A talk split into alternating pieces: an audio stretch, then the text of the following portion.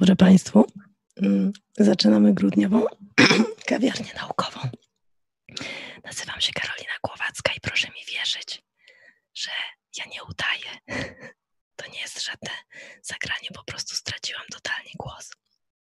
Ale obowiązki kawiarniane to obowiązki kawiarniane.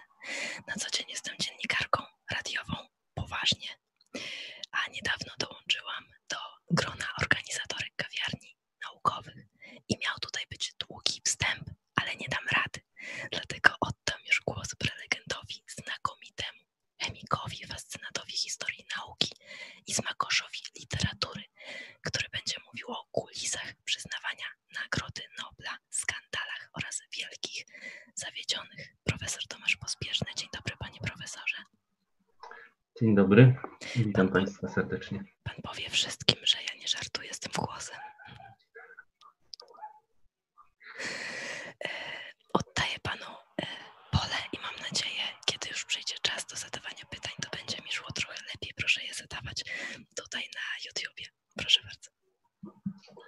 Dziękuję bardzo.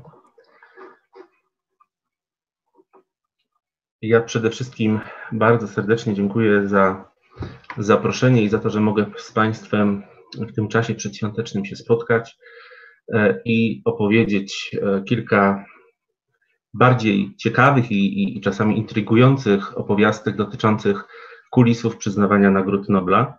E, serdecznie dziękuję pani redaktor Karolinie Głowackiej za przepiękne, miłe e, wprowadzenie i za zaproszenie e, do kawiarni naukowej oraz organizatorom, czyli Festiwalowi Nauki, Polskiej Akademii Nauk i Wszechnicy za to, że mogę z Państwem dzisiaj tutaj być. Zanim przejdę do opowiadania o tym wszystkim, co jest związane z Nagrodami Nobla, chciałbym Państwu w kilku słowach powiedzieć, e, dosłownie w kilku słowach opowiedzieć o samym Alfredzie e, Noblu, człowieku, który e, przede wszystkim jest dzisiaj znany jako wynalazca dynamitu. Tak go postrzegamy jako osobę, która właśnie mm, udoskonaliła nitroglicerynę, czyli płynny materiał wybuchowy, stworzył poprzez dodanie ziemi okrzemkowej materiał stały. Paradoksem odkrycia Nobla jest to, że e, jego wynalazek miał służyć ludzkości e, na przykład na budowach. No jak wszyscy doskonale Państwo wiecie, dynamit e, zyskał również sławę niezbyt przychylną, został materiałem, e, który został wykorzystywany podczas wojen. Ale jak Państwo widzicie na slajdzie, Nobel nie tylko zajmował się dynamitem e, i nie tylko materiałami wybuchowymi. Przede wszystkim proszę zwrócić uwagę, że pracował nad bateriami i żarówkami, a więc to nie tylko Tomasz Alva Edison, o którym doskonale wiemy, również pracował nad telefonem i fonografem, a więc znowuż nie tylko Alexander Graham Bell, ale również jako chemik zajmował się farbami, lakierami czy tworzywami sztucznymi. Proszę zauważyć, że Nobel był autorem aż 355 w 50. XIX wieku stworzył e, wiele fabryk dynamitu w całej Europie, co oczywiście spowodowało, że zyskał ogromną e, fortunę. I tą fortunę przeznaczył właśnie na przyznawanie słynnych dzisiaj nagród. W testamencie, który spisał w Paryżu 27 listopada 1895 roku, tutaj mamy właśnie kopię e, tego słynnego testamentu, niezbyt obszernego, niezbyt e, dużego, zaznaczył, że w jego majątek ma być spożytkowany na przyznawanie nagród e, w pięciu dziedzinach, w dziedziny fizyki i chemii poprzez e, Królewską Szwedzką Akademię Nauk, e, z fizjologii lub medycyny przez Instytut Karoliński, e, wreszcie z literatury przez Akademię Szwedzką i pokojową Nagrodę Nobla miał przyznawać, czy ma przyznawać Norweski Komitet Noblowski. Od 1968 roku nagroda zostaje przyznawana również przez Bank Szwecji jest to nagroda Banku Szwecji imieniem, mm, imienia Alfreda Nobla w dziedzinie ekonomii. My to bardzo popularnie nazywamy Nagrodą Nobla z ekonomii, ale de facto w testamencie ta nagroda nie była uwzględniona i po 1968 roku ustalono, że żadnych więcej nowych dyscyplin naukowych czy też kulturalnych nie będzie wprowadzonych do tego, aby były z tej z danej dziedziny przyznawane Nagrody Nobla. E, proszę Państwa, warto zwrócić uwagę na pierwszych laureatów Nagrody Nobla. Pierwsi laureaci otrzymali nagrodę w 1901 roku. Jest ona od tego czasu zawsze przyznawana 10 grudnia, czyli w dniu, w rocznicę śmierci e, Alfreda Nobla. I jeżeli Państwo popatrzycie na e, te znakomite twarze, to z całą pewnością znany jest większości z nas Wilhelm Konrad Röntgen i on nie wzbudzał żadnych kontrowersji. Kiedy została ogłoszone, zostało ogłoszone publicznie, że właśnie Röntgen otrzymał Nagrodę Nobla e, z fizyki, e, społeczność przyjęła to z dużym entuzjazmem, społeczność naukowa, ponieważ ludzie uważali, że rzeczywiście Röntgenowi za odkrycie promieniowania X ta nagroda się należy. Właściwie można powiedzieć, że Bering, czyli e, tutaj e, pan numer 3, laureat Nagrody Nobla z fizjologii i medycyny, e, czy Van Hoff, laureat Nagrody Nobla z chemii, również nie wzbudzali większych kontrowersji. Natomiast jeżeli popatrzymy na Saliego Prudhoma, no to już możemy się zastanawiać, z jakiej dziedziny on tę nagrodę otrzymał. Podpowiem, że była to nagroda literacka. E, no i to wzbudziło już wówczas, w 1901 roku, spore kontrowersje, ponieważ, e, przepraszam, ponieważ e, było wielu innych wybitnych pisarzy, jak na przykład Lew Tolstoj, o którym za chwilę mm, kilka słów powiem, którzy mogli tą nagrodę otrzymać i w opinii wielu powinni tą nagrodę otrzymać, a jednak jej nie otrzymali. Od 1901 roku do bieżącego roku przyznano 962 indywidualne Nagrody Nobla i 28 organizacjom. Proszę zwrócić uwagę na e, to, co podkreśliłem, to, co jest, e, uważam, wielkim wstydem e, nie tylko dla Komitetu Noblowskiego, ale również dla osób, które głosują w kwestii przyznawania nagród Nobla, w tym czasie tylko 58 kobiet otrzymało Nagrodę Nobla z różnych dyscyplin. No, z wielką radością przyjęliśmy w tym roku, przynajmniej ja przyjąłem w tym roku wiadomość o Nagrodach Nobla z literatury, ale przede wszystkim z chemii i przede wszystkim z fizyki, również dla pań. No proszę zauważyć, że jest to zaledwie 6%. E, dzisiaj przedstawię Państwu sylwetki kilku wybitnych e, uczonych, które powinny w moim odczuciu otrzymać Nagrodę Nobla, nie tylko w moim, ale również w odczuciu wybitnych badaczy e, historii Nagrody Nobla, powinni tą nagrodę, powinny, powinny tę nagrodę otrzymać, a jednak nigdy się to nie zdarzyło. E, proszę Państwa, w ciągu tych wielu lat Nagroda Nobla nie była przyznawana tylko 49 razy lub aż 49 razy. E, no tutaj oczywiście w czasie I i II wojny światowej i Nagroda Pokojowa e, kilka razy również została tutaj nieprzyznana. Ja tutaj nie wymieniam tych wszystkich dat. Pewne fakty E, oczywiście również Państwu przytoczę w dalszej części wykładu. E, to są daty, kiedy 14, 18, 39, 45, kiedy w ogóle tych nagród nie przyznawano. Natomiast bywały oczywiście momenty, kiedy na przykład nie przyznano Nagrody Nobla z chemii czy Nagrody Nobla z fizyki, z tych lub też z innych e, względów, o których za chwileczkę opowiem. No jednym z takich pytań częstych, bardzo częstych pytań związanych z Nagrodą Nobla jest no wszystko świetnie, ale dlaczego nie ma Nagrody Nobla z matematyki? Dlaczego e, ta dziedzina została e, pominięta przez Alfreda Nobla?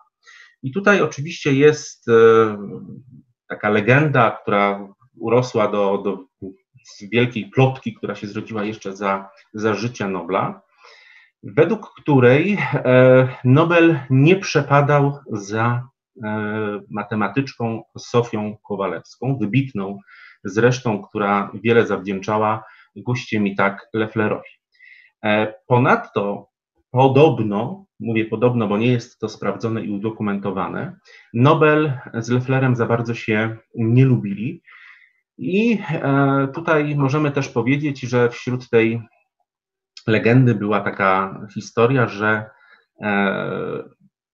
jakiś matematyk odbił dziewczynę Alfredowi Nobla. Natomiast oczywiście to są wszystko plotki, niepotwierdzone żadnymi rzeczywistymi faktami. Najprawdopodobniej wynikało z faktu, brak Nagrody Nobla z matematyki wynikał z faktu, że Nobel uważał matematykę za teoretyczną spekulację. Proszę pamiętać, że jesteśmy w wieku XIX i wówczas uważano, wielu uczonych uważano, uważało, że matematyka po prostu nie przynosi żadnych praktycznych korzyści. To nie, nie tak jak dzisiaj. E, uważano, że jest to po prostu nauka, uprawianie nauki dla samej nauki. Natomiast innym bardzo takim poważnym argumentem świadczącym o tym, dlaczego nie przyznano Nagrody Nobla z matematyki, e, był fakt, że Gustav Mika Kleffler e, ufundował nagrodę, którą przyznawało czasopismo, bardzo wpływowe, popularne czasopismo tamtego czasu, Acta Mathematica. No i właśnie z, tego, z tych dwóch podstawowych faktów E, podejścia Nobla do samej matematyki i gusty Lefflera do stworzenia akty matematyki, nagroda nie zostawała przyznawana i nie jest do dzisiaj przyznawana. E, tutaj pokazuję Państwu postacie w moim odczuciu bardzo znanych i wybitnych e, pisarzy, którzy Nagrody Nobla nigdy nie otrzymali. Mamy tutaj Tolstoja, Tolkiena, Ibsena, Zole, E, Nabokowa. Proszę zwrócić uwagę, że Tolstoj był 19 razy nominowany do Nagrody Nobla, nigdy jej nie otrzymał. E, z różnych względów. Te względy były od, mówiące o fakcie, że pisarz z tak odległego kraju e, i dzikiego kraju jak Rosja nie, mo, nie powinien otrzymywać tak wielkiej, wpływowej nagrody. W przypadku Tolkiena na przykład uważano, że jego powieść Władca Pierścieni jest tak trudna i tak e, dziwna, nie wnosząca absolutnie nic nowego, że po prostu e, absolutnie on nie ma szans na to, żeby w przyszłości w jakikolwiek sposób zaistnieć, a dzisiaj, jak wszyscy doskonale wiemy, jest to jeden z najbardziej poczytnych e, pisarzy. E, nie wiemy, proszę Państwa, z jakich przyczyn nie e, podano do Nagrody Nobla nigdy Jamesa Joyce'a, Virginia Woolf i Franza Kafki, których tutaj widzimy na dole. Być może, prawdopodobnie, Joyce był uważany za twórcę zbyt kontrowersyjnego gorszyciela, podobnie zresztą Virginia Woolf. Dwójka panów z znakami zapytania, to jest Amos Oz i Philip Roth, którzy Mówi się dzisiaj, że byli nominowani do Nagrody Nobla, ale tak naprawdę nie wiemy, czy byli nominowani do Nagrody Nobla. Oboje już niestety nie żyją i nagrody nie otrzymają. Natomiast dlaczego nie wiemy, czy byli nominowani? E, ponieważ nominacje są tajne przez 50 lat od ostatniej nominacji, a panowie zmarli w latach współczesnych, więc jeżeli nawet otrzymali e, w latach 90. nominacje, to po prostu jest to nadal utajnione i dopiero kiedy minie 50 lat będziemy mogli o tym E, wiedzieć. Ale proszę Państwa, nie tylko e, pisarze światowi byli uważani do e, kandydatury do Nagrody Nobla, bo również nasi polscy pisarze, jak na przykład Witold Gombrowicz, czy rekordzistka Maria Dąbrowska, która aż 11 razy była nominowana do Nagrody Nobla. Podobnie widzimy Orzeszkową czy Żeromskiego. Natomiast na końcu pokazany jest Zbigniew Herbert, który również nie wiemy tak naprawdę, czy był nominowany. To, że e, na przykład zgłosi się pan X, który powie, że nominował Herberta do Nagrody Nobla, no to jest e, jego stwierdzenie, że on nominował. Taka nominacja musi również przejść przez e, Komisję Noblowską i musi zostać zatwierdzona, musi spełniać bardzo rygorystyczne warunki, między innymi to, że nie może wpłynąć do komisji po 31 stycznia E, danego roku, bo wtedy po prostu automatycznie zostaje ona wykreślona i przepada. Więc nie wiemy tak naprawdę, e, czy Herbert na przykład był nominowany w tym określonym, ściśle określonym e, czasie. Za 50 lat oczywiście się o tym dowiemy. Wiemy dzisiaj z całą pewnością, że byli rekordziści wśród osób, które były nominowane do Nagrody Nobla. Tutaj mamy między innymi Gastona Ramon, e, jednego z najwybitniejszych e, biologów, który był w latach 1930-1953 aż 155 razy nominowany do Nagrody Nobla. On pracował, zajmował się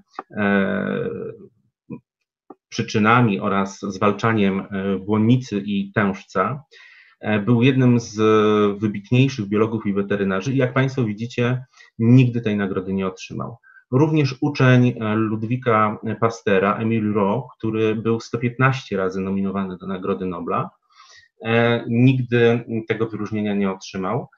I myślę, że dwie osoby, które są dla nas tutaj szczególnie E, interesujące. E, Arnold Sommerfeld, niesamowicie wybitny fizyk, 84 e, nominacje. Wielu jego uczniów, studentów czy później doktorantów Nagrodę Nobla otrzymało. Sommerfeld nigdy nagrody nie otrzymał. Wzbudzało to wielkie kontrowersje i wielkie pretensje uczonych tej miary, co na przykład Niels Bohr, Werner Heisenberg, Paul Dirac, E, no jednak niestety nigdy nie został przegłosowany i nie został wyróżniony. No i to, co myślę nas, Polaków, mocno e, zawsze będzie dotykało, to nominacje Rudolfa Weigla, e, wybitnego biologa, który był nominowany do Nagrody z Fizjologii i Medycyny 75 razy. W przypadku profesora Weigla są różne oczywiście teorie, dlaczego Nagrody Nobla mm, nie otrzymał. Jedną z takich e, podstawowych jest to, że e, uważano go za e, niegodnego z racji tego, mm, że część ludzi uważała go za Niemca, część ludzi uważała go za Polaka. Potem te kontrowersje przeradzały się, że współpracował z Niemcami. Oczywiście to wszystko Państwu wyjaśnię w pewnym momencie wykładu i zobaczycie Państwo, że jest to postać, która jest bardzo mocno poszkodowana przez niesprawiedliwość, możemy tutaj zdecydowanie powiedzieć, przez niesprawiedliwość Komitetu Noblowskiego. Niektórzy badacze historii i znawcy tematu twierdzą, że są osoby, które są zbyt znane na Nagrodę Nobla, jak na przykład Karl Gerasi, który odkrył doustną pigułkę antykoncepcyjną, nigdy nie został wyróżniony nagrodą, natomiast jego odkrycie bez wątpienia jest odkryciem, które przyczyniło się do E, polepszenia ludzkiego życia. Podobnie zresztą Patrick e, Stepton, który wspólnie z Edwardsem opracował metodę zapłodnienia in vitro, e, również nagrody nie otrzymał. Czy myślę najbardziej dla nas wszystkich znany Stephen Hawking, kosmolog, wybitny badacz czarnych dziur. Ja jestem przekonany, że gdyby profesor Hawking dożył do dziś, to w tym roku byłby laureatem Nagrody Nobla, ponieważ w tym roku e, otrzymał ją m.in. Roger Penrose, jego e, adwersarz, jego też przyjaciel, e, wybitny badacz również właśnie czarnych dziur, więc mam nadzieję, wierzę głęboko w to, że gdyby profesor Hawking dożył obecnego roku, to nagrodę by otrzymał. Proszę Państwa, jedną z osób najbardziej poszkodowanych w mojej opinii, a mówię to jako chemik, ponieważ jestem chemikiem, więc jest ta dziedzina e, nauki najbardziej bliska mojemu sercu, jest bez wątpienia Dmitrij Mendelejew. Człowiek, którego znają wszyscy, e, chociażby z faktu, że stworzył, e, opracował układ okresowy pierwiastków w 1869 roku. Tutaj widzimy jedną z takich pierwszych jego tablic. Jak Państwo widzicie, ona się dość znacznie różni od tej, którą znamy z obecnej wersji, która wisi w klasach e, chemii. E, ale to, co istotne, przed opublikowaniem w 1969 roku Mendelejew e, przewidział istnienie kilku pierwiastków, że te pierwiastki na pewno będą odkryte i zostawił dla nich miejsce w układzie okresowym. Były to m.in. Skand, Gall oraz German. Było to naprawdę bardzo genialne posunięcie, ponieważ w tamtym czasie oczywiście trudno było powiedzieć, jakie pierwiastki jeszcze są przed nami do odkrycia, natomiast na podstawie tablicy Mendelejewa może, mogliśmy przewidzieć, że są pewne miejsca, luki w układzie, które będą, powinny przynajmniej być wypełnione przez pierwiastki e, odkryte. E, historia w przypadku Mendelejewa była bardzo, bardzo okrutna. Uczony był nominowany dziewięć razy do nagrody z chemii. Trzy, razy w 1905, cztery razy w 1906 i dwa razy w 1907 roku. E, w 1905 nagrodę otrzymał Adolf von Bayer, bez wątpienia jeden z najwybitniejszych chemików, organików, któremu się ta nagroda należała. W 906 Henry Moisson i tutaj się pojawiają pewne kontrowersje. On otrzymał tą nagrodę za odkrycie pierwiastka fluoru. Oczywiście wiemy, że ten pierwiastek jest niezwykle istotny i ważny, ale e, z całą pewnością myślę, że e, mógł otrzymać tę nagrodę e, później i nic by się wielkiego nie stało, gdyby nie fakt, że był no i tutaj właśnie pierwsza kontrowersja bardzo mocna. Jednym z znajomych członków Szwedzkiej Akademii Nauk. Proszę Państwa, w 1905 roku Mendelejew został przyjęty do Królewskiej Szwedzkiej Akademii Nauk i już rok później Komitet Noblowski, bo Komitet Noblowski również może nominować, nominował uczonego do Nagrody Nobla w dziedzinie chemii za stworzenie układu okresowego. Nie ulega wątpliwości, że układ okresowy jest to ta tablica, która zawiera cały wszechświat i z której jesteśmy w stanie odczytać wszystko to, co, nas, co nas buduje, tworzy, otacza. Jest to e, przynajmniej w oczach chemika e, jedno z najpiękniejszych, jedna z najpiękniejszych tablic, która e, jest podobna do baśni czarodziejskiej, że zacytuję Marię Skłodowską-Curie. E, niestety, mimo że Mendelejew wydawał się pewnym kandydatem, nie wiadomo właściwie dlaczego. Jeden z członków, Peter Klason, którego tutaj widzimy po lewej stronie, zgłosił nagle niespodziewanie kandydaturę odkrywcy fluoru. I został poparty przez Svante Arrheniusa, również laureata Nagrody Nobla E, z chemii, twórcę słynnej teorii dysocjacji elektrolitycznej. I tutaj, kiedy nie wiemy, dlaczego Klason w ten sposób postąpił, poza tym, że kierował się oczywiście osobistymi, e, osobistą przyjaźnią z Moisonem, to Arrhenius zrobił to z czystej zemsty, zawiści i złości, ponieważ kiedy ogłosił swoją teorię dysocjacji elektrolitycznej, Mendelejew ją skrytykował. Uważał, że jest ona błędna. Mendelejew w ogóle był dość krytycznym uczonym e, i wielu innym uczonym wybitnym się mógł narazić. Natomiast Arrhenius był bardzo pamiętliwy i kiedy w 1906 roku nominowano Mendelejewa do Nagrody Nobla, stwierdził, że odkrycie czy stworzenie tablicy Mendelejewa jest po prostu zbyt stare. Przypomnę, że był to 1869 rok. E, i tylko i wyłącznie z takiej czystej zemsty, zawiści Mendelejew nagrody nie otrzymał. Zmarł w 1907 roku, a więc już kolejnej e, nominacji e, nie doczekał. No, nie byłbym sobą, gdybym nie wspomniał o Marii Skłodowskiej-Curie i, i mężu e, Piotrowi, Piotrze Curie. Obydwoje dostali Nagrodę Nobla z fizyki w 1903 roku E, jak Państwo widzicie, w uznaniu nadzwyczajnych zasług e, w pracy nad badaniem zjawiska promieniowania e, wykrytego przez Becquerela. I drugą część otrzymał Becquerel w uznaniu za odkrycie promieniotwórczości naturalnej.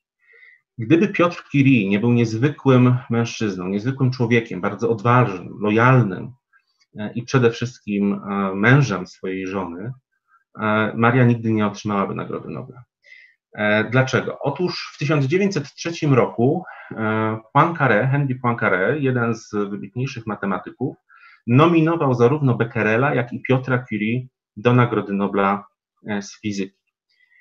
Poprosił jednocześnie, aby Becquerel przygotował rekomendacje dla obu kandydatów i Becquerel zrobił to na prośbę Poincarego. W tej rekomendacji między innymi podał fakt, że on jest autorem 28 artykułów z zakresu radioaktywności, a państwo Curie tylko z 19, więc to już w jakiś sposób ich dyskredytowało. Znawczyni tematu e, Karin Blom e, twierdzi jednoznacznie, że Becquerel wpływał zarówno na swoją nominację, jak i na nominację dotyczącą Piotra Curie, ponieważ porównała charaktery pisma uczonego i stwierdziła, że te rekomendacje, które wpływały, to nie były napisane ręką Poincarego, tylko ręką Becquerela, czyli właściwie Becquerel postępował bardzo, bardzo nieetycznie.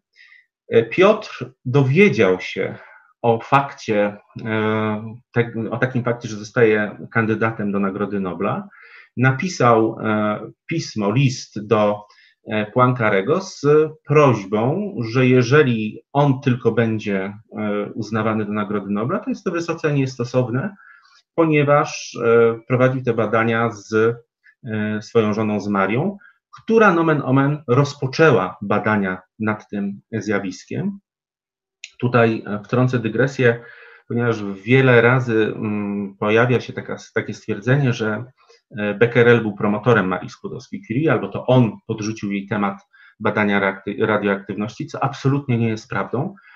Kiedy Maria obroniła doktorat, szuka, e, obroniła pracę licencjackie z fizyki i z chemii, a potem wykonała pracę dotyczącą właściwości magnetycznych stali, szukała tematu właśnie doktorskiego i sama zaintrygowała się zjawiskiem promieniotwórczości, wówczas jeszcze w ogóle zresztą nie nazwanym w ten sposób. Ona to wprowadziła właśnie w swojej dysertacji e, doktorskiej tytuł, tema, e, pojęcie promieniotwórczość radioaktyw, e, w Polsce początkowo nazywane promieniowalnością. I właśnie dzięki interwencji Piotra Curie, a później bardzo intensywnej współpracy z znanym nam już Mitak Lefflerem, Maria mogła odebrać Nagrodę Nobla, ponieważ to właśnie Leffler napisał do Piotra, że wysunięto tylko i wyłącznie jego kandydaturę. E, pojawił się problem, ponieważ w 1903 roku żaden szwedzki akademik nie podał nominacji Marii, a więc nie mogła ubiegać się ona o Nagrodę Nobla. I tutaj z pomocą przyszedł e, fizyk e, Engström, który stwierdził, że kandydatów mogą również podawać zagraniczni członkowie Szwedzkiej Akademii Nauk. I takim uczonym był francuski zoolog E, Bucha, który podał Marię i Piotra do Nagrody Nobla 31 stycznia 1902 roku, a więc formalnie po dniu zgłaszania na rok 902. I ta kandydatura mogła e, zostać przeniesiona na rok 903 i dlatego właśnie Maria mogła w końcu otrzymać Nagrodę Nobla. Tutaj chciałbym, żeby Państwo zwrócili uwagę, jak na początku XX wieku traktowano kobietę. E, prezydent Szwedzkiej Akademii Nauk, kiedy wręczał Nagrodę Nobla Becquerelowi, który ją odbierał w 1903, a małżonkowie Curie odebrali ją dwa lata później z różnych względów, między innymi z takiego względu, że nie bardzo chcieli uczestniczyć w ceremonii razem z Becquerelem, powiedział: Wielki sukces profesora i Madame Curie jest najlepszą ilustracją starego przysłowa, przysłowia. Zjednoczenie jest siłą. Nie pozwala nam spojrzeć, to pozwala nam spojrzeć na słowo Boga w zupełnie nowym świetle. Nie jest dobrze, żeby mężczyzna był sam. Uczynię mu zatem odpowiednią dla niego pomoc. A przypomnę tylko, że to Maria zapoczątkowała badania i była już nie żadną kobietą bez stopni tytułów naukowych, tylko była doktorem nauk fizycznych. A więc proszę zwrócić uwagę, w jaki sposób nawet w takim kraju jak Szwecja, który przyznaje jedne z najważniejszych nagród, traktowano w tamtym czasie kobiety. Wreszcie dyplom Nagrody Nobla dla małżonków Curie, e, pierwszy oczywiście wymieniony Pierre Curie, druga Maria i tutaj e, jedno zdanie po szwedzku napisane Nagroda Nobla dla jego żony. Nikt nie traktował tutaj Marii jako doktora e, nauk fizycznych. Maria oczywiście, jak Państwo doskonale wiecie, e, sukces powtórzyła, otrzymała drugą na, Nagrodę Nobla w 1911 roku, tym razem z chemii.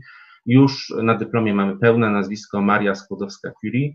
Również w tym wypadku nie odbyło się bez kontrowersji. Był to trudny rok dla uczonej i również ten sam Arrhenius, który przyczynił się do nieprzyznawania Nagrody Nobla Mendelejowi, robił wszystko, aby nagrody nie otrzymała e, Maria Skłodowska. Warto w tym miejscu zauważyć, że drugą kobietą, która otrzymała Nagrodę Nobla z chemii, była Irene Joliot-Curie, córka Marii. Wraz ze swoim mężem Fryderykiem. I tutaj, jak Państwo widzicie, nagroda została przyznana w 1935 roku i oboje małżonkowie mają osobne dyplomy noblowskie. Irena ma swój, Fryderyk ma swój. Tutaj również podkreślę od razu fakt, że sztuczna radioaktywność została odkryta w 1934 roku, a już w 1935 przyznano Nagrodę Nobla z chemii, a więc bardzo, bardzo szybko ta nagroda została przyznana. I proszę Państwa, osoba, która dla mnie w moim odczuciu jest najbardziej poszkodowana, jest to Lisa Meitner, e, najwybitniejsza uczona e, niemiecka i austriacka.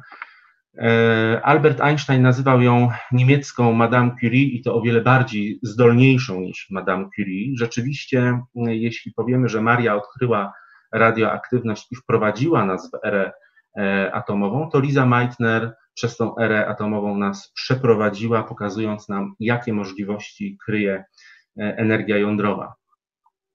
Zanim przejdziemy do Meitner, musimy e, zwrócić uwagę na uczonego włoskiego Enrico Fermiego, który zainteresował się bombardowaniem ostatniego, najcięższego pierwiastka w układzie okresowym uranu cząstkami elementarnymi pozbawionymi ładunku, czyli neutronami. W ten sposób chciał otrzymać kolejne pierwiastki w układzie okresowym, pierwiastek 93 i pierwiastek 94, co zresztą opisał w pracy i nadał nazwy tymże pierwiastkom. Między innymi za to odkrycie otrzymał Nagrodę Nobla, ale jak Państwo wiecie, pierwiastek 93 wcale nie ma dzisiaj nazwy Auseonium A94 Hesperium, mają one zupełnie inne nazwy, ponieważ de facto Fermi nie odkrył tych pierwiastków.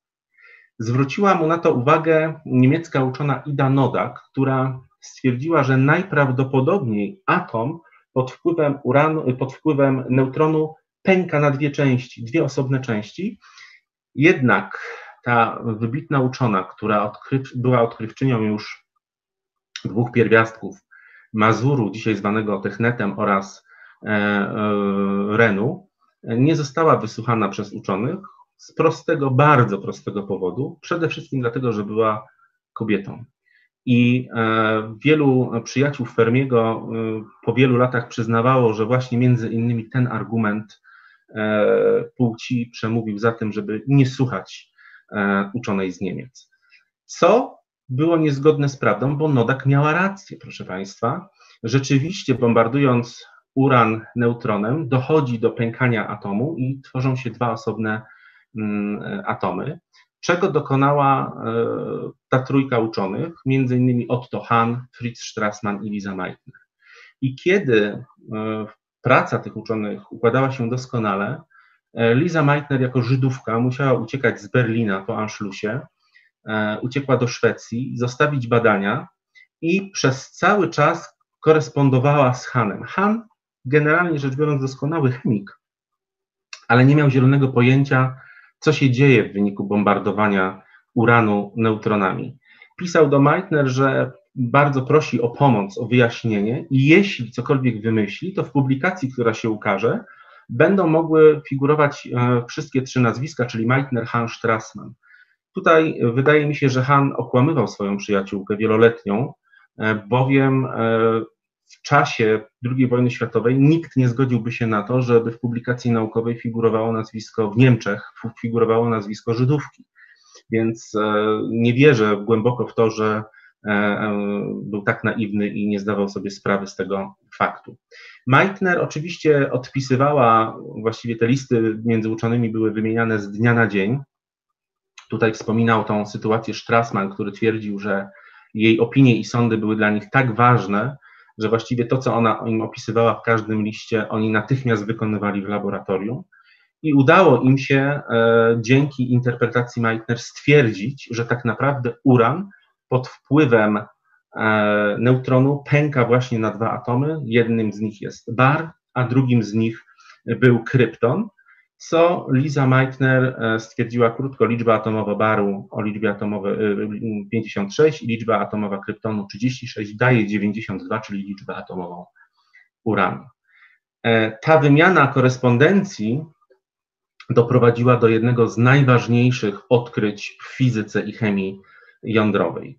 Niestety, mimo 48 nominacji, Meitner nigdy nagrody nie otrzymała. Tutaj pokazuję Państwu e, wszystkie nominacje.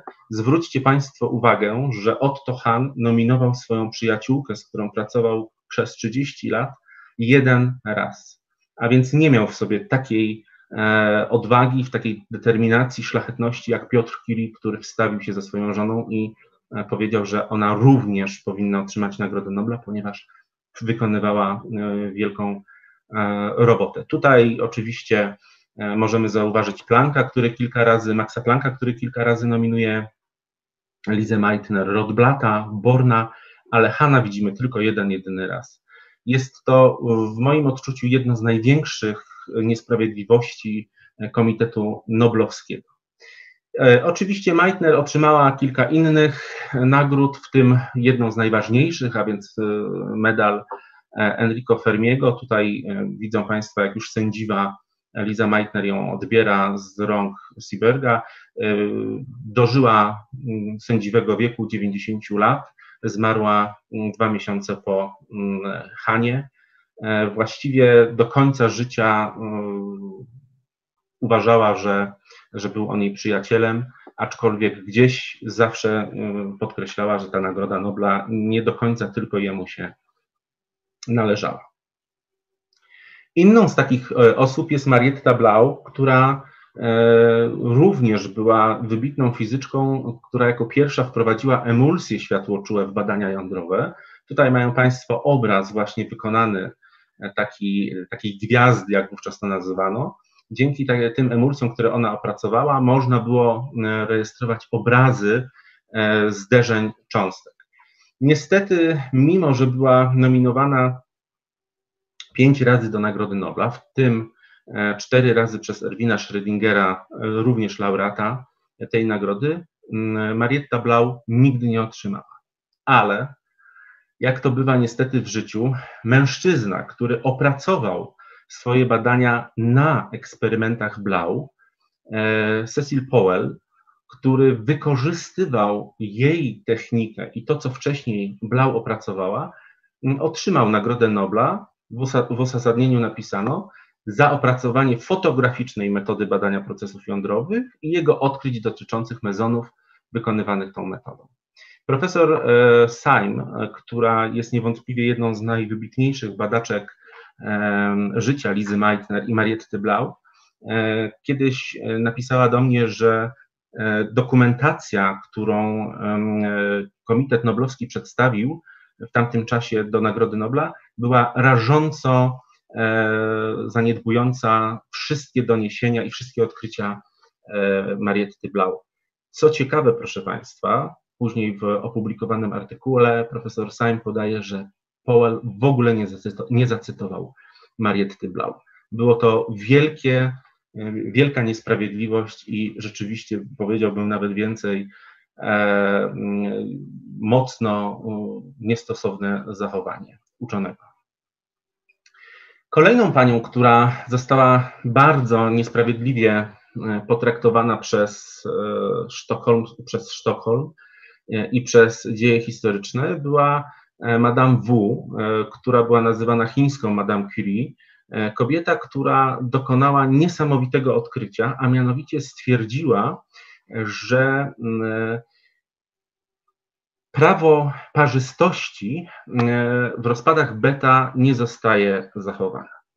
E, kiedy w 1956 roku dwójka fizyków e, Lee i Yang udali się do W, że mają pomysł, który prawdopodobnie będzie popierał jakiś eksperyment fizyczny, w którym to można dowieść faktu, że właśnie parzystość nie będzie istniała, że zostanie E, złamana ta parzy, to prawo parzystości, jednak nie mają zielonego pojęcia, jak zrobić doświadczenie. E, w doświadczenie wykonała, przeprowadziła eksperyment, e, no i proszę Państwa, została pominięta. W 1957 roku panowie otrzymali Nagrodę Nobla, byli pierwszymi obywatelami Chin, którzy zostali wyróżnieni tą nagrodą. Natomiast Madame Wu została pominięta. Tutaj możemy śmiało powiedzieć, że jest to całkowicie niezrozumiałe, ponieważ Nagroda Nobla z danej dziedziny może być dzielona przez trzech badaczy, w tym wypadku troje badaczy. E, w, która potwierdziła ich teorię, podkreślam to wyraźnie, teorię, e, eksperymentalnie została pominięta. New York Post e, twierdził, że właśnie ta drobna, niewielka kobieta była tak potężna w swoim laboratorium, że dokonała czynu, który nie udał się wielkim e, armiom. Zniszczyła jedno z starych, fundamentalnych praw natury. E, na pocieszenie mogę powiedzieć, że profesor Wu została pierwszą laureatką nagrody Wulfa, przyznawanej wybitnym e, fizykom, no ale nie jest to tak prestiżowa nagroda, a przynajmniej na pewno nie jest tak znana jak Nagroda Nobla. I wreszcie osoba, która jest bardzo często wymieniana jako e, ta, która została potraktowana niezwykle niesprawiedliwie, Rosalind Franklin, e, najwybitniejsza, myślę, biofizyczka e, i znawczyni krystalografii, badaczka promieni, kryształów za pomocą promieni X, która przez wiele lat opracowywała tą metodę po to, żeby móc, mówiąc bardzo obrazowo, określić strukturę mm, e, związków pochodzenia naturalnego. Ona przez pewien czas pracowała z Morrisem Wilkinsem, to jest niezwykle ważna postać, ponieważ miał on swój udział w odkryciu struktury DNA. I kiedy wykonała jedno z najważniejszych zdjęć pokazujących właśnie strukturę kwasu dezoksyrybonukleinowego, E, i została niesamowicie niesprawiedliwie potraktowana przez e, kolegów z laboratorium. Porzuciła badania nad DNA i zajęła się badaniem e, wirusów, zwłaszcza wirusa mozaiki tytoniowej. Miała tutaj spore, bardzo spore doświadczenie i wiele mm, sukcesów. Niestety nie było dane żyć Franklin bardzo długo, bo zmarła, jak Państwo widzicie, w 50 2008 roku na nowotwór e, jajnika. Warto jednak podkreślić, że do końca życia pracowała, e, tak że nawet po jej śmierci ukazywały się jeszcze e, publikacje z tego materiału, który opracowała już będąc w dość ciężkim stanie. Nagroda Nobla została przyznana Watsonowi, Crickowi i Wilkinsonowi, Wilkinsowi, natomiast trzeba zwrócić uwagę, że Watson i Crick dzięki e, szefowi laboratorium, profesorowi Bragowi, również laureatowi Nagrody Nobla, e, otrzymali zdjęcie, które wykonała Franklin. Było to nie do końca etyczne i na pewno niemoralne, ponieważ Franklin nie wyraziła zgody na to, żeby jej badania zostały udostępnione innym badaczom. Po wielu latach Crick i Watson przyznali, że bez jej zdjęć nie dokonaliby swojego wielkiego E, odkrycia. No, możemy dyskutować, e, to są dyskusje bardzo takie e, długie, kto z uczonych zasługiwał na tą nagrodę, ponieważ w czasopiśmie Nature w 1953 roku, jak Państwo widzicie, ukazały się trzy artykuły. Pierwszy artykuł Watsona Cricka, kolejny artykuł Wilkinsa i ostatni artykuł Franklin. Przy nazwisku Franklin znajduje się gwiazdka, bo już nie pracowała ona w laboratorium Wilkinsa. E, tutaj mamy to słynne zdjęcie właśnie soli kwasu dezoksy rybonukleinowego. No i możemy teraz zapytać e, i powiedzieć, czy była to sprawiedliwość, czy nie. W końcu w 1958 roku Franklin już nie żyła, a Nagroda Nobla została przyznana uczonym e, Wilkinsowi, Crickowi i Watsonowi w 1962 roku. Więc możemy, może ktoś powiedzieć, no uczona już nie żyła, więc nie ma tutaj niesprawiedliwości. Otóż jest, proszę Państwa, niesprawiedliwość. E, bo po pierwsze, e, jak mówiłem, Irena Joliot-Curie i Fryderyk otrzymali Nagrodę Nobla rok po odkryciu swojego wielkiego, po, po dokonaniu swojego wielkiego odkrycia. Określenie struktury DNA było również niesamowicie ważne i tutaj również można było tą nagrodę przyznać wcześniej. A poza tym, proszę Państwa, jeśli nawet założymy i stwierdzimy, że no nie mogła otrzymać nagrody, bo już nie żyła, to tylko Wilkins oddał jej sprawiedliwość po śmierci i w czasie wykładu noblowskiego wymienił jej nazwisko dwukrotnie. Crick i Watson w swoich mowach noblowskich ani razu nie powiedzieli, że Rosalind Franklin brała udział w tych badaniach. To jest chyba jedna z największych niesprawiedliwości, podobna zresztą, która spotkała Mariette Blau, kiedy nagrodę odbierał e, Powell. E, tak jak e, już wspomniałem, Franklin bardzo często jest dzisiaj nazywana ciemną damą DNA, osobą, która przeszła do historii jako ta, która była potraktowana bardzo niesprawiedliwie przez Komitet Sztokholmski, ale przede wszystkim myślę, ta niesprawiedliwość dla Franklin wynika z faktu, że koledzy, z którymi pracowała, Crick i Watson potraktowali ją niesprawiedliwie. Zresztą tą, tą taką wrogość Watsona możemy zauważyć w jego książce Podwójna Helisa. E, wiadomo, że Franklin nienawidziła, kiedy mówi, mówiła, zwracano się do niej e, zdrobniale, czy kiedy mówiono do niej Rosie. Watson robi to z wielką premedytacją i w swojej książce praktycznie cały czas jednocześnie pisząc, że była dość e, osobą niesympatyczną i no, taką, z którą trudno nawiązuje się kontakt. W biografii, którą napisała jej siostra oraz e, badaczka jej życia Brenda Maddox odnajdujemy zupełnie inny portret Franklin, osoby niezwykle wrażliwej i niezwykle genialnej, bez której dzisiaj mm, e, wymieniamy nazwisko Watson Crick jako tych, którzy przyczynili się do określenia struktury DNA, zapominając o tej, która właściwie dała im podstawo, podstawy do tego, aby mogły, e, mogli określić tą strukturę. E, osoba, która żyje do tej pory i która często jest wymieniana jako ta, która została zapomniana i również błędnie czy niesprawiedliwie potraktowana, to profesor Bell Barnell, która była jedną z najwybitniejszych, jest jedną z najwybitniejszych astrofizyczek, E, kiedy w 1965 roku rozpoczęła doktorat e, u profesora Hewisza, zaczęła badać e, kwazary. I podczas takich badań stwierdziła, że dzięki zresztą radioteleskopowi, który sama udoskonaliła i skonstruowała, że pojawiają się pewne sygnały, które są sygnałami regularnymi, wysyłanymi w odstępie 1,34 sekundy. Źródło tych sygnałów nazwała jako LGM, czyli Little Green Man, e, uważając, że zostaje ono wysyłane przez małe zielone ludziki z kosmosu. E, kiedy poszła ze swoim odkryciem do promotora, ten uznał to za e, interferencję, że to nie jest nic odkrywczego, natomiast już pół roku później, w 1968 roku, te regularne impulsy e, Bernard znalazła w kolejnym e, źródle i w ten sposób odkryła kolejny pulsar, a w 1968 w lutym kolejne dwa.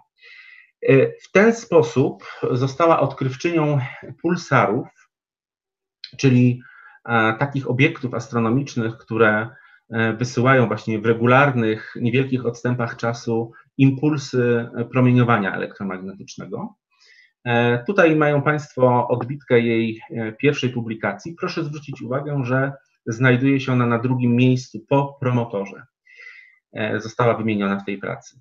Jednak Nagrodę Nobla w 1974 roku przyznano jej promotorowi i profesorowi Ryle'owi za pionierskie badania w radiofizyce.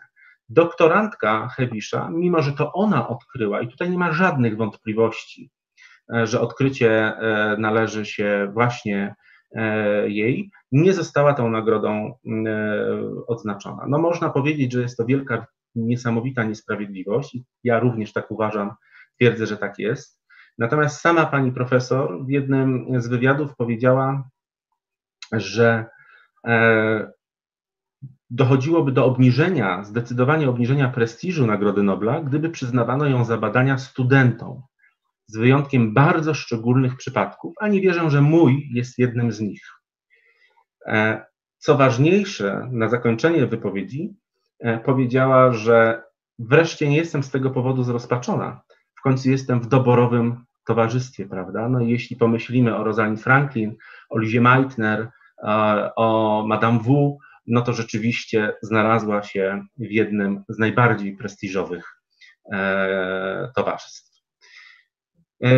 Mało brakowało, proszę Państwa, byśmy mieli Polaka wśród laureatów Nagrody Nobla.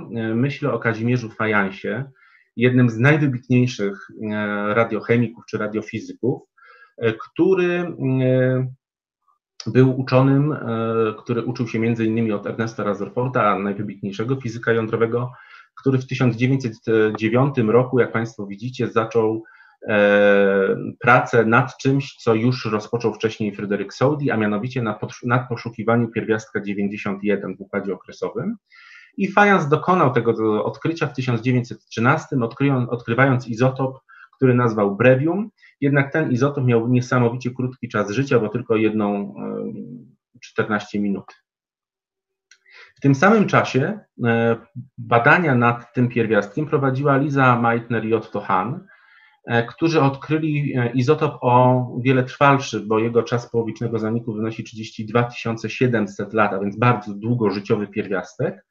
No i tak się okazało, że oni mogą e, e, być e, uznawani za odkrywców tego pierwiastka. Zresztą Stefan Meyer, jeden z przyjaciół Meitner, proponował, aby ten pierwiastek, który oni roboczo nazywali abracadabra, nazwać lizonium lub lizotto na cześć Lizy Meitner i Ottona Hanna. Było to pierwsze wielkie odkrycie, które umknęło, które właściwie odebrano fajansowi. Ale fajans nie spoczął na laurach i między innymi był pierwszym, który odkrył rozgałęzienie w szeregu uranowo-radowym. Ja nie będę tutaj wnikał w szczegóły, żeby Państwa nie zanudzać chemią jądrową, ale proszę zwrócić uwagę, że właśnie w tym miejscu, kiedy tutaj mamy symbol RAC, czyli RAC, następuje rozgałęzienie, następuje emisja promieniowania beta i alfa, tworzy się odpowiednio izotop talu i izotop polonu, to było pierwsze odkrycie. Drugie, niezwykle ważne, to tak zwane prawo przesunięć promieniotwórczych związane z przesuwaniem pierwiastka po emisji promieniowania alfa, czy też promieniowania beta.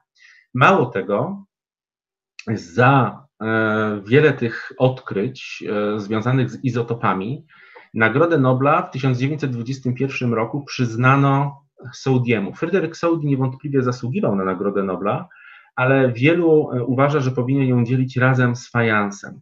Tym bardziej, że inny laureat Nagrody Nobla, Ilya Frank, e, w osobistym liście do, e, do fajansa napisał, że kwestia jego mm, pierwszeństwa w odkryciach związanych z regułami przesunięć nie ulega żadnej wątpliwości, gdyż sąd powoływał się właśnie na pracę i artykuły fajansa. Dlaczego fajans nie został doceniony razem z Soudim? Trudno dziś domniemywać, natomiast wiemy, e, dlaczego e, nie otrzymał tej nagrody w latach późniejszych. Syn fajansa, Stefan, e, podkreślał, że pamięta doskonale gazetę, w której był opublikowany nagłówek Kazimierz Fajans na krótko przed otrzymaniem Nagrody Nobla. Syn Fajansa przypomina, że jeden z dziennikarzy gazety e, szwedzkiej zgłosił się do jego ojca z prośbą o fotografię i Fajans mu tą fotografię wysłał. E, ponieważ jeszcze nie podano oficjalnej e, wersji, kto otrzyma Nagrodę Nobla w danym roku z chemii, chciano w ten sposób ukarać dziennikarza, który okazał się może niezbyt dyskretny i wyprzedził Komitet Noblowski, mówiąc, kto otrzyma Nagrodę Nobla i Nagrody Nobla nie przyznano z chemii nikomu. Fajans był później jeszcze nominowany w 1934 roku do Nagrody Nobla, ale również tej nagrody nie, nie otrzymał. Tutaj widzimy uczonego w gronie innych wybitnych uczonych. On do końca życia uchodził za jednego z pionierów mm, badań radioaktywności i właściwie po relacji Stefana Fajansa jesteśmy dziś pewni, że E, mielibyśmy kolejnego laureata Nagrody Nobla z dyscypliny e, ścisłej, jaką była chemia. Wiele niesprawiedliwości, proszę Państwa, dotyczyło uczonych, którzy zajmowali się medycyną, między innymi Charlesa Besta, e, który współpracował z Bantingiem, Fryderykiem Bantingiem i prowadził z nim badania nad działaniem hormonu wytwarzanym w czustce. E, udało im się wspólnie w 1922 roku odkryć insulinę, e, co jak dzisiaj wiemy jest niezwykle ważny, bo, ważnym odkryciem, bo stało się ono przełomem już wówczas w leczeniu cukrzycy. Niestety Nagrodę Nobla poza Bantingiem otrzymał szef instytutu, w którym pracowali uczeni, John MacLeod. I tutaj właściwie możemy śmiało powiedzieć, że on w ogóle nawet nie wiedział, czym zajmują się jego pracownicy, no co jest zupełnie naturalne, jeżeli instytut był duży, no wielu pracowników, więc trudno mm, dziwić się, żeby szef e, dokładnie wiedział, czym się zajmują inni pracownicy. E, dzisiaj wiemy, że jednym z powodów, dla których nie przyznano Nagrody Nobla współpracownikowi e, Bantinga, był jego młody wiek. Uznano go za zbyt młodego na to, żeby Nagrodę Nobla w 23 roku mógł otrzymać. Ja tylko w tym momencie powiem, że William Bragg razem z swoim, swoim synem otrzymali Nagrodę Nobla e, i e, w tej chwili Bragg jest najmłodszym w historii laureatem Nagrody Nobla z nauk ścisłych. Wówczas uważano jednak, że Banting i jego szef MacLeod bardziej zasługują na tą nagrodę niż rzeczywisty badacz insuliny. Wreszcie profesor Ruda, Rudolf Weigl E, człowiek, który wzbudzał wiele kontrowersji, ponieważ e, jego ojcem e, był Austriak, matką była Czeszka, urodził się na Morawach.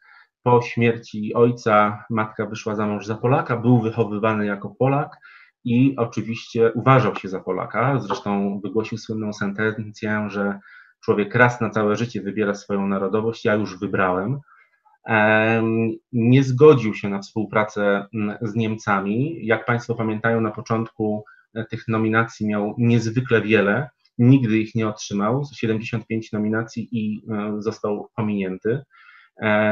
Natomiast laureat Nagrody Nobla, profesor Charles Nicol, e, twierdził, że właśnie walka z tyfusem plamistym E, nie wyglądałaby dzisiaj w ten sposób, jak, jak wygląda, gdyby nie to, że profesor Weil i jego prace nad przenoszeniem choroby i wynalezieniem szczepionki przeciwko tyfusowi e, umożliwiły zwalczanie tej choroby. Ja tylko Państwu przypomnę, że tyfus był niezwykłą chorobą, e, która siała wielkie spustoszenie.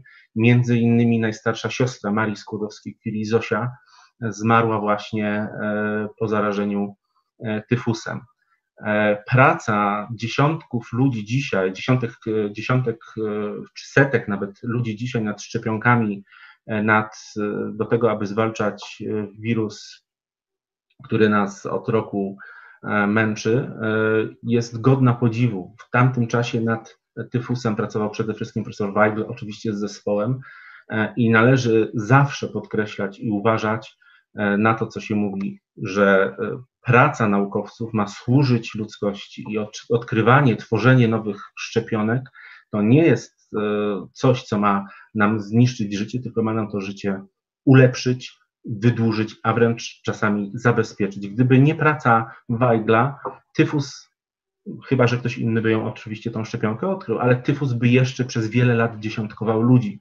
Więc pamiętajmy, że właśnie tacy ludzie, którzy oddali swoje życie nauce i pracy nad tym, żebyśmy my mogli się tu na przykład spotkać i o tym mówić, jest niesamowite i wręcz niewiarygodne.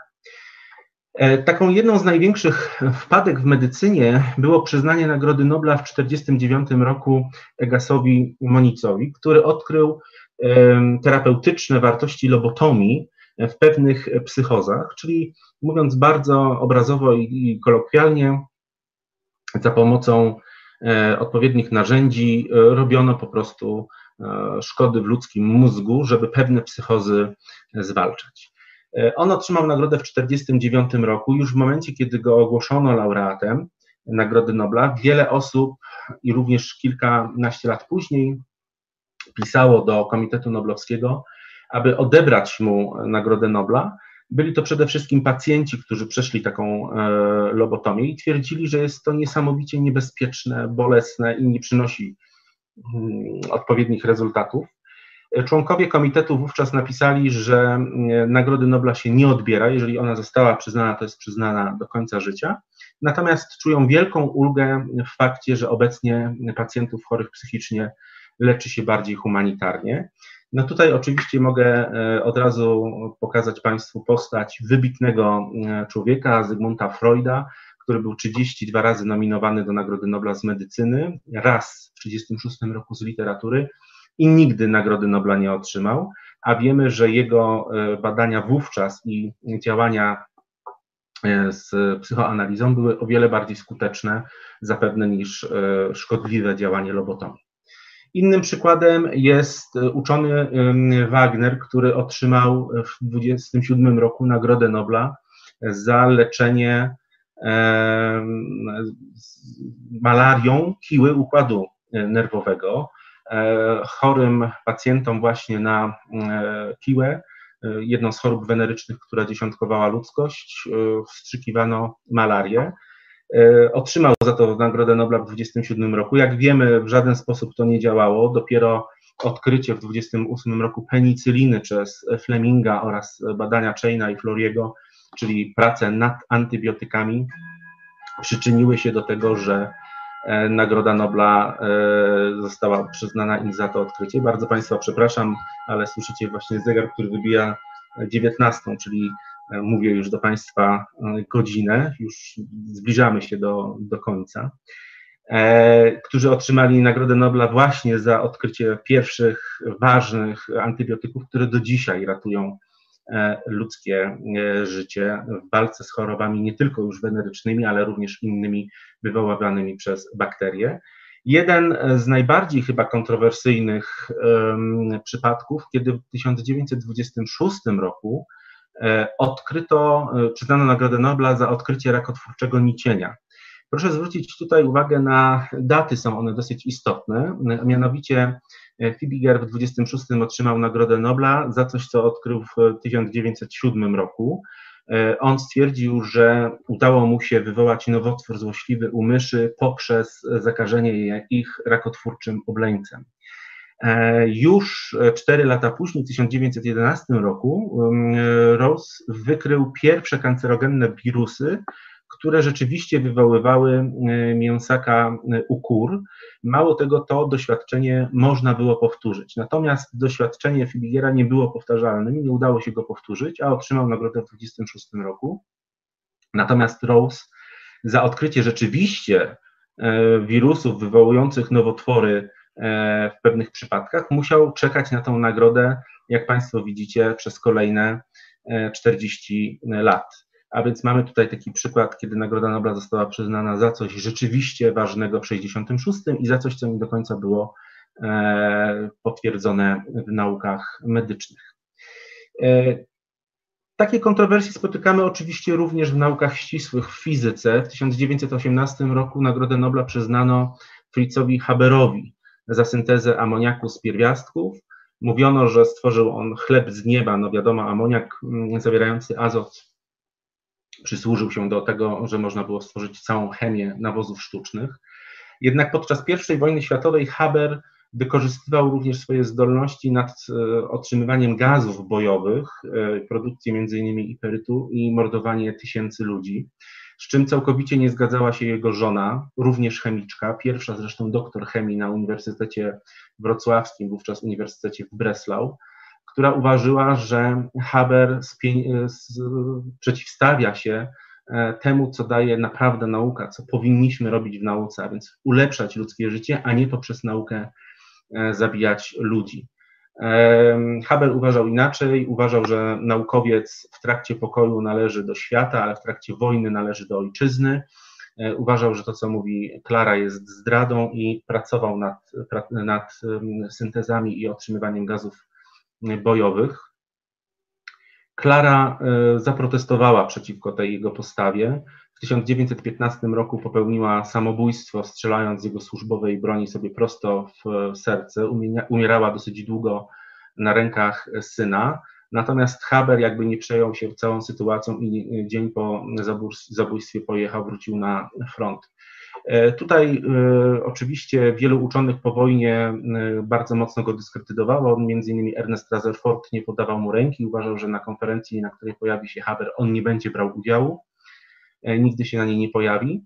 Natomiast historia oczywiście pisze własne scenariusze i gaz, który był produkowany, otrzymywany przez Habera, służył również do mordowania ludobójstwa podczas II wojny światowej, między innymi w Auschwitz, a ponieważ Haber był Żydem, wielu jego członków rodziny zginęło właśnie poprzez jego wynalazek, a więc taki bardzo przykry koniec Habera. Wreszcie czasami mamy do czynienia z osobami, które są genialnymi uczonymi, ale wrednymi osobami. Takim przykładem jest Filip Lenar i Johannes Stark, e, którzy byli strasznymi nazistami, uważającymi, że e, fizyka żydowska, czy tworzona przez Żydów, chemia, powinna być całkowicie wyeliminowana z życia. Nie uznawali teorii e, względności Einsteina, zwalczali oczywiście wszystko to, co głosił również Niels Bohr, E, w pewnym momencie nawet uważano Wernera Heisenberga za tak zwanego białego Żyda, który wygłaszał, ośmielał się wygłaszać teorię względności. Lenard popełnił nawet podręcznik czterotomowy pod tytułem Deutsche Physik, w której właśnie całkowicie wykreślił odkrycia uczonych mm, żydowskich. Jak Państwo widzicie, e, otrzymali oni Nagrodę Nobla w 1905, drugi w 1919. E, dzisiaj wielu uczonych twierdzi, że byli to rzeczywiście genialni naukowcy, ale okropni ludzie i tak zostali oni zapamiętani przez e, karty e, historii. I na koniec, proszę Państwa, chciałbym przytoczyć słowa e, wspaniałej uczonej urodzonej w Katowicach w 1906 roku, Marii Geppert-Meyer, która również otrzymała Nagrodę Nobla w 1963 roku z fizyki za opracowanie powłokowego modelu jądra atomowego, która po tym, jak otrzymała Nagrodę Nobla, powiedziała: Ku mojemu zaskoczeniu, zdobycie nagrody nie było, nie było aż tak ekscytujące, jak wykonanie samej pracy. To była fajna zabawa widzieć, jak to działa. I pokrótce dodała: Jeśli kochasz naukę, wszystko, czego naprawdę pragniesz, to kontynuowanie pracy. Nagroda Nobla wzbudza emocje, ale nie zmienia niczego. No ja mogę powiedzieć, że wzbudza emocje i zmienia wiele, bo daje wielu osobom nieśmiertelność na kartach historii. Bardzo dziękuję Państwu za uwagę. Bardzo dziękujemy Panie Profesorze. Teraz pora na pytania od y, publiczności. Jeszcze raz przepraszam za mój głos. Proszę mi wierzyć, że tuż przed rozpoczęciem było jeszcze e, lepiej. Dało się mnie słyszeć. E, panie Profesorze, dostaje Pan e, komplementy na czacie. Ależ dziś uczta w kawiarni naukowej. Zostaję w domu i robię pyszną kawę i słucham, i słucham. Proszę pytać tutaj na top czacie na YouTubie, a ja skorzystam z tego przywileju, że jako tako mogę panu zadać pytanie i pytam, czy pan nie obawiał się, że to pan kogoś pominie w czasie dzisiejszego wykładu? Bardzo. Bardzo się tego obawiałem, e, ponieważ e, można by było opowiadać o tych osobach e, w nieskończoność. I zdaję sobie sprawę, że nasi słuchacze, którzy dzisiaj słuchają tego wykładu, mogą w pewnym momencie mieć jakąś niedogodność i stwierdzić, że no, opowiadał o tym, o tym i o tamtym, a nie opowiedział o tym, który jest niezwykle ważny. Zdaję sobie oczywiście z tego całkowicie sprawę, E, I proszę mi wierzyć, że wybór tych osób, e, do, o których chciałem Państwu dzisiaj powiedzieć, był dla mnie niezwykle trudny. E, nie miałem problemu, jeśli chodzi o osoby, które, o jedną osobą, osobę, która była, jest bardzo bliska memu sercu, mianowicie o Lizę Meitner, ponieważ uważam, że to jest osoba, o której zdecydowanie za mało wiemy i zapominamy. Natomiast właściwie jeszcze dzisiaj w nocy kiedy myślałem e, o tym wykładzie, przypomniał mi się profesor e, Weiglo, o którym po prostu w pierwszej wersji wykładu e, zapomniałem go nie umieściłem, a uważam, że powinien jak najbardziej się znaleźć w gronie tych osób, które zostały niesłusznie pominięte wśród nagród Nobla. Oczywiście jak najbardziej powiem więcej, sam mam niedosyt, bo umieściłbym jeszcze raz tyle osób, o których chętnie bym Państwu opowiedział wiedzieć, czy czasem e, nie mylimy właśnie pomyłki noblowskiej z nierychliwością Komitetu Noblowskiego. Chodzi mi przede wszystkim o przypadek Franklin, bo kiedy zapowiadałam u siebie na Facebooku spotkanie z panem, to pojawił się właśnie taki komentarz, że Franklin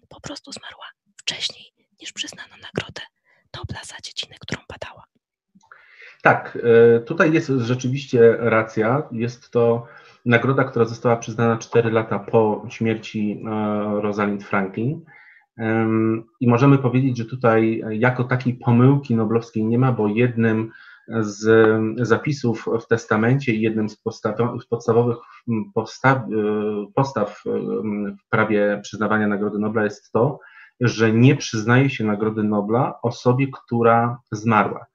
Tutaj muszę tylko wytłumaczyć, że czasami jest tak, że nominuje się osobę, która już nie żyje, ponieważ czasami członkowie nie wiedzieli, że dana osoba już zmarła.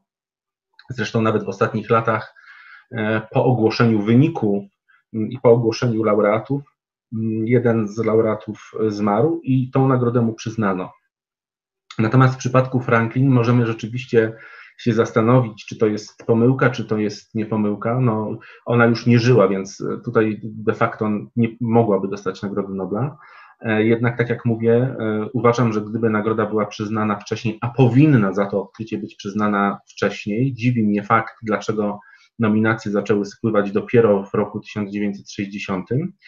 E, I druga rzecz, która uważam zdecydowanie za niesprawiedliwość, i tutaj nie ma mowy o tym, że to jest cokolwiek innego, jest to niesprawiedliwość, nieuczciwość, żeby powiedzieć tylko w ten sposób bardzo delikatnie, to jest to, co zrobił Watson i zrobił Crick że po prostu w, no, w mowie noblowskiej ani razu mm, o jej badaniach nie wspomnieli. Ja tylko tutaj znowuż przywołam słowa e, drugiej niezwykle bliskiej mojemu sercu e, uczonej Marii Skłodowskiej-Curie, e, która kiedy odbierała Nagrodę Nobla w 1911 roku z chemii, wymieniła w końcowej części wykładu zarówno Becquerela, który odkrył to zjawisko, zarówno nieżyjącego swojego męża Piotra, jak i Ernesta Rutherforda, a więc tych wszystkich, którzy włożyli wielki wkład w tworzenie nauki o e, promieniotwórczości.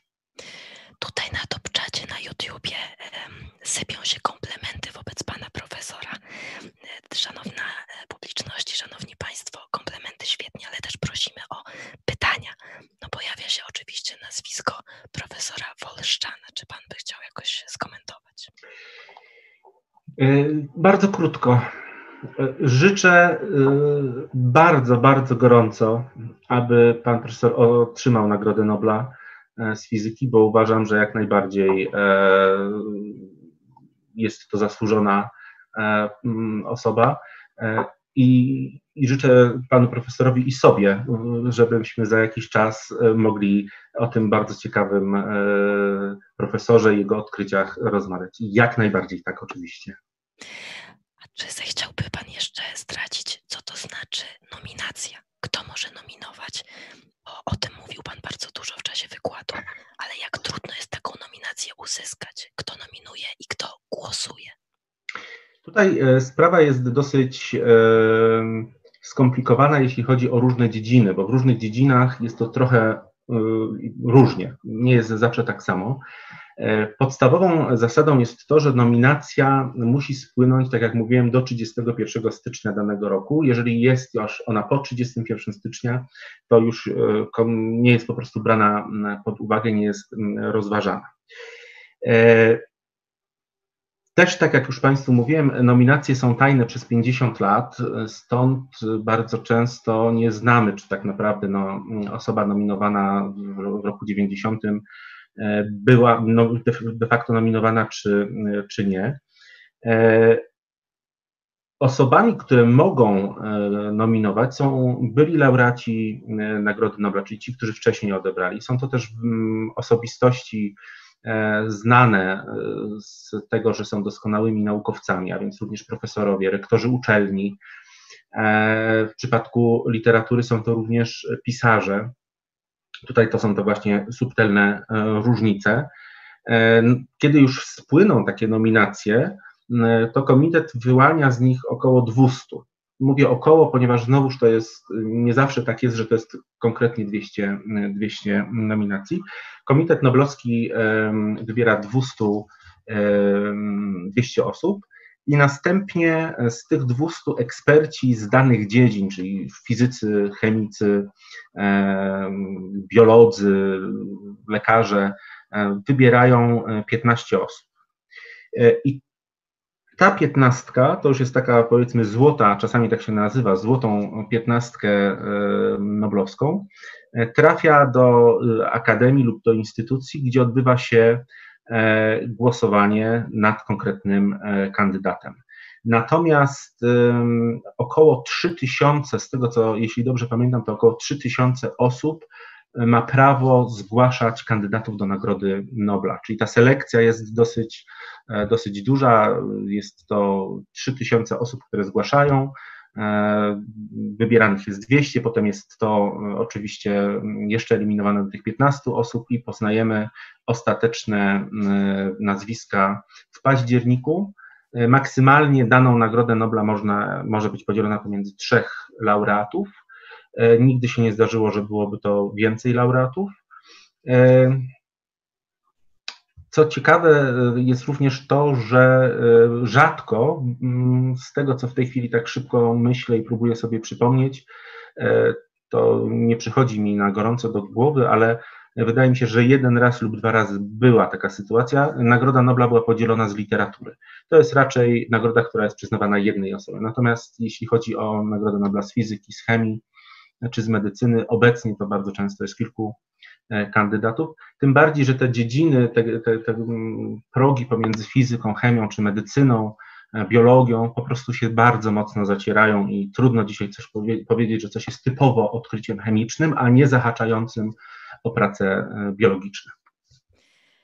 Pytanie, czy ten limit trzech osób się utrzyma, biorąc pod uwagę to, że zespoły badawcze, takie jak CERN czy LAIKO są ogromne. Co Pan o tym myśli? Znaczy, no, tutaj e, wiadomo, że postanowienia e, testamentu noblowskiego są e, niezmienne i te wszystkie zapisy, takie jak na przykład przyznawanie Nagrody Nobla imienia Alfreda Nobla z ekonomii, e, wiążą się z tym, że e, mają to być osoby, e, które w wybitny sposób się przyczyniły do polepszenia naszego życia.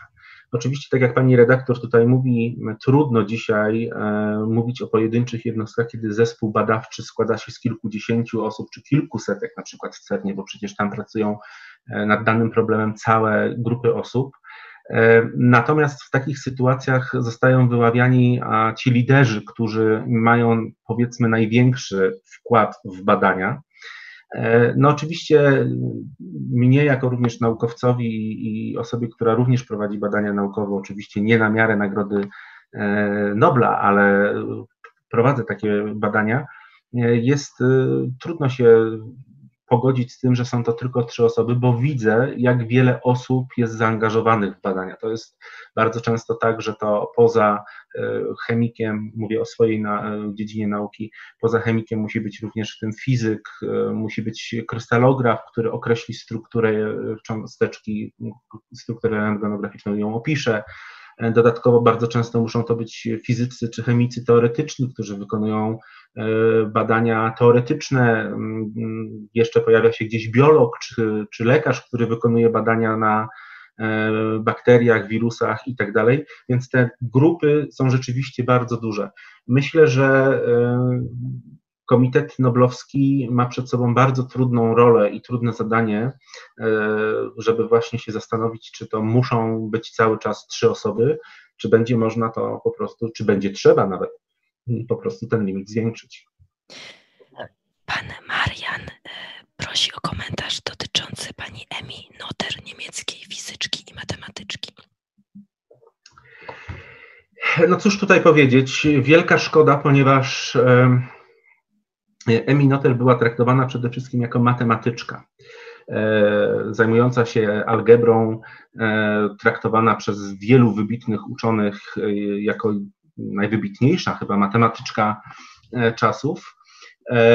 No i tak jak mówiłem na początku, za zasługi matematyczne Nagrody Nobla nie ma, ale oczywiście jej badania były mocno zazębione z fizyką i można by było tutaj się zastanowić i, i pomyśleć o tym, czy nie przyznać jej Nagrody Nobla e, z fizyki. Niestety, z tego co wiem, e, nikt nie wpadł na pomysł, żeby ją nominować do, do Nagrody Nobla.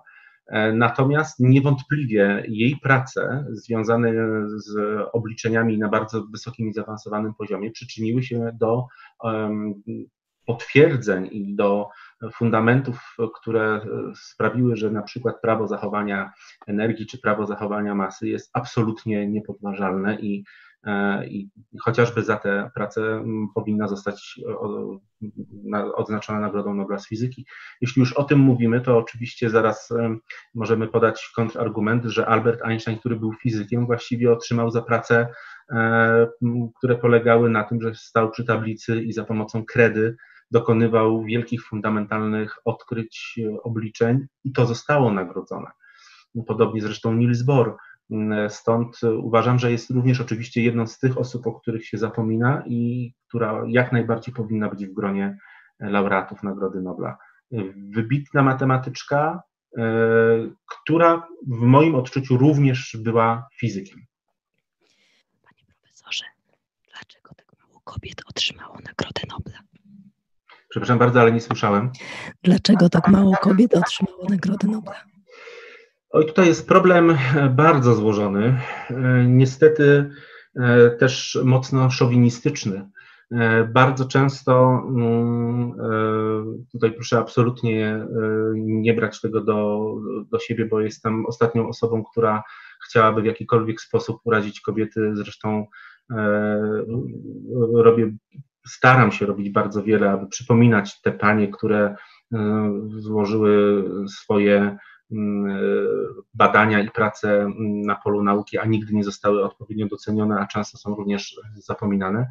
Ale niestety wielu, przez wiele lat uważano kobiety no, za głupie, za kobiety, za osoby, za ludzi, którzy się absolutnie nie nadają do nauk e, ścisłych. No, mają tutaj Państwo ten e, najprostszy przykład Marii Skłodowskiej-Curie, która mm, w 1903 roku cały czas była uważana za asystentkę męża, za tą, która pomagała w laboratorium, tą, która mieszała w kolbce, tą, która coś tam robiła, tą powiedzmy od brudnej roboty, natomiast mózgiem był, e, był mężczyzna. E, stąd myślę właśnie, że kobiety były w wielu przypadkach dyskredytowane. No przecież Otto Hahn e, absolutnie, to jest w moim odczuciu kompletnie nie, nie, nie do pomyślenia. E, moja bardzo dobra przyjaciółka, która jest również chemikiem i która ze mną współpracuje i, i, pracujemy razem i publikujemy razem, jest nie do pomyślenia, że gdyby, gdybym ja miał otrzymać jakąś nagrodę e, za publikację, w której figuruje jej nazwisko, to żebym się za nią nie wstawił. To jest, e, nie mieści się to w ogóle w moich kategoriach mentalnych. Natomiast, jak się okazuje, wielu uczonych, mężczyzn właśnie w ten sposób postępowało, traktując kobiety jako te, które są po prostu pomocnicami, e, gdzieś tam stoją w laboratorium i się nadają do tego właśnie, żeby przyniosła, wyniosła i, i, i tyle, natomiast nikt nie uważał ich za, za, za genialne. E, no oczywiście nie chcę też tutaj generalizować, bo byli tacy uczeni, którzy jak najbardziej współpracowali z kobietami. Ernest Rutherford na przykład, kiedy pojechał do Kanady, jedną z pierwszych jego współpracownic była Harriet Brooks, E, z którą w 1900 roku odkryli gaz szlachetny e, radon, o czym dzisiaj bardzo często się zapomina i uważa się, że to zrobił e, Dorn. Ja osobiście twierdzę, że, że badania te były autorstwa przede wszystkim Brooks i Rutherforda. Był Honig Schmidt, który współpracował z polsko-austriacką uczoną Stefanią Chorowic, która niestety zginęła, została zamordowana w Treblince, a przyczyniła się do tego, że dzisiaj e, wiemy tak naprawdę, że są izotopy, ponieważ ona eksperymentalnie do tego dowiodła. A więc byli też mężczyźni, którzy jak najbardziej stali za, za swoimi koleżankami e, w laboratorium i mówili, że to zrobiliśmy razem. Oczywiście to tak, tak było. Natomiast byli też tacy, e, którzy po prostu absolutnie się do tego nie przyznawali i kobiety wykonywały często pracę, a splendor wpływał na, na mężczyzn. A czy współcześnie uważa Pan, że ten problem już nie istnieje, że to jest przeszłość, że już mężczyźni, ci dobrzy, nie muszą wstawiać się za kobietami, bo kobiety mają absolutnie równe prawa i nie ma żadnej dyskryminacji? Niestety nie. Proszę popatrzeć chociażby na liczbę grantów, które są przyznawane, e, jak to wypada, jeśli chodzi o mężczyzn, jak to wypada o kobiety. To jest pierwszy argument. E, drugi taki e, argument, który jest a propos dzisiejszego wykładu i spotkania. Proszę popatrzeć, Czy co roku zawsze od wszystkie kobiety otrzymują, czy co roku kobiety otrzymują Nagrodę Nobla? Nie, my to bardzo celebrujemy, świętujemy, kiedy Nagroda Nobla przypada kobiecie z fizyki czy z chemii. Jest to wielka radość i wielka feta, że właśnie kobieta została doceniona. Myślę, że e, wiele się zmieniło, że na pewno kobiety są e, godnymi e, w tej chwili postrzegane jako godne partnerki, od których mężczyźni mogą się uczyć. Chociażby proszę zwrócić uwagę na liczbę pań, które sprawują funkcję rektor, rektorek uczelni.